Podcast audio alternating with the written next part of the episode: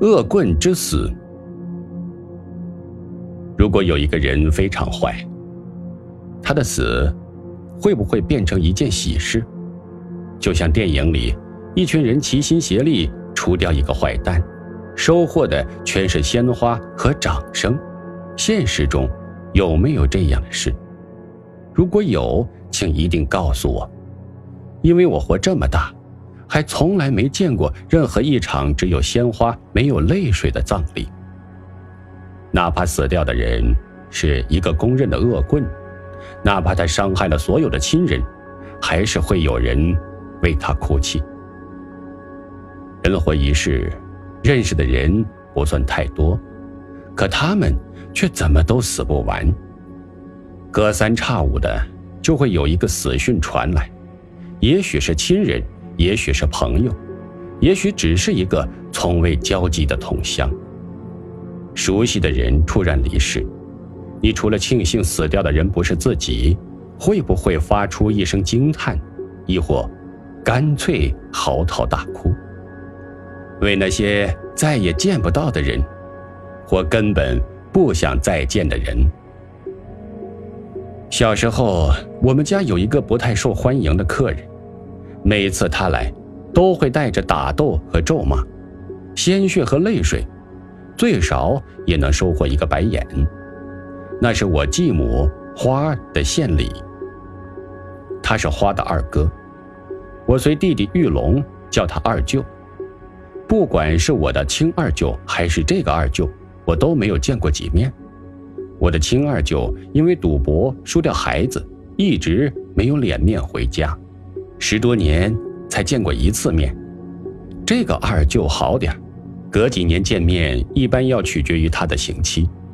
小时候，他给我们的感觉，就像个神龙见首不见尾的侠客，总是一下消失几年，然后又毫无预警的回来待上几个月，继而又消失。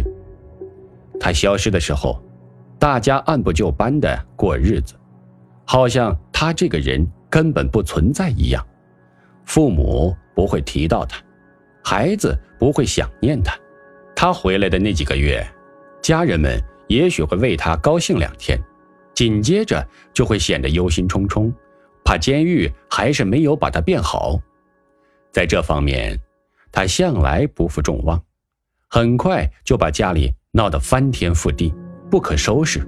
然后，他再一次适时消失，给他的父母和孩子一个重建家园的机会。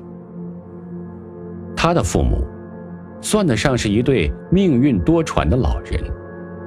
小儿子在十一岁时戏水身亡，大儿子三十岁时葬身矿井，只剩下这位翻脸不认人的二儿子和同样好不到哪里去的女儿。这两个孩子除了盘剥他们，似乎没有做过什么对他们有益的事情。好在他们很勤劳。每天在菜地和集市上忙碌，依靠自己的双手，一次又一次重建支离破碎的家庭。无奈，他们有一个擅长毁灭的儿子，一旦他回来，他们就只能丢弃自己劳动成果，抱头鼠窜，把辛勤搭建的家园拱手相让。说到毁灭，应该从哪里说起呢？二哥，道上的人这么叫。毁掉的东西实在是太多了，我的讲述只能从一场大火开始。